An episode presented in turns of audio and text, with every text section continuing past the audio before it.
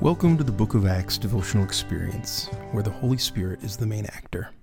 Today is Wednesday, September 22nd. My name is Kyle Olson, and I serve as the technical director at Elmhurst CRC. I'll be reading from Acts 16, verses 6 through 10.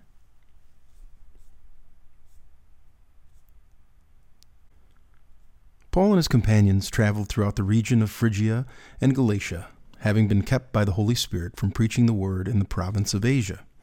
When they came to the border of Mysia, they tried to enter Bithynia, but the Spirit of Jesus would not allow them to. So they passed by Mysia and went down to Troas. During the night, Paul had a vision of a man of Macedonia standing and begging him, Come over to Macedonia and help us. After Paul had seen the vision, we got ready at once to leave for Macedonia, concluding that God had called us to preach the gospel to them. When I was growing up, I was the passenger to many daily errands with my mom, and whenever we would find a great parking spot, she would say, God must have wanted us to be here. I actually still say that today, but uh, I don't actually think that the Holy Spirit was, you know, clearing out spaces for us at Target or Kowalski's or whatever. But I do believe that it came out of uh, trust in the Lord and also a sense of gratitude.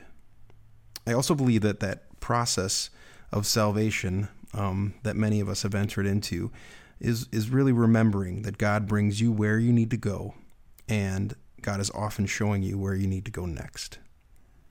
Keeping the Spirit of Jesus close often reveals the work that God equips us to do, bringing gratitude and a higher sense of purpose to where God has brought you, whether it's Phrygia, Mysia, Galatia, Macedonia, Oak Park, Tinley Park, St. Louis Park, Park Rapids.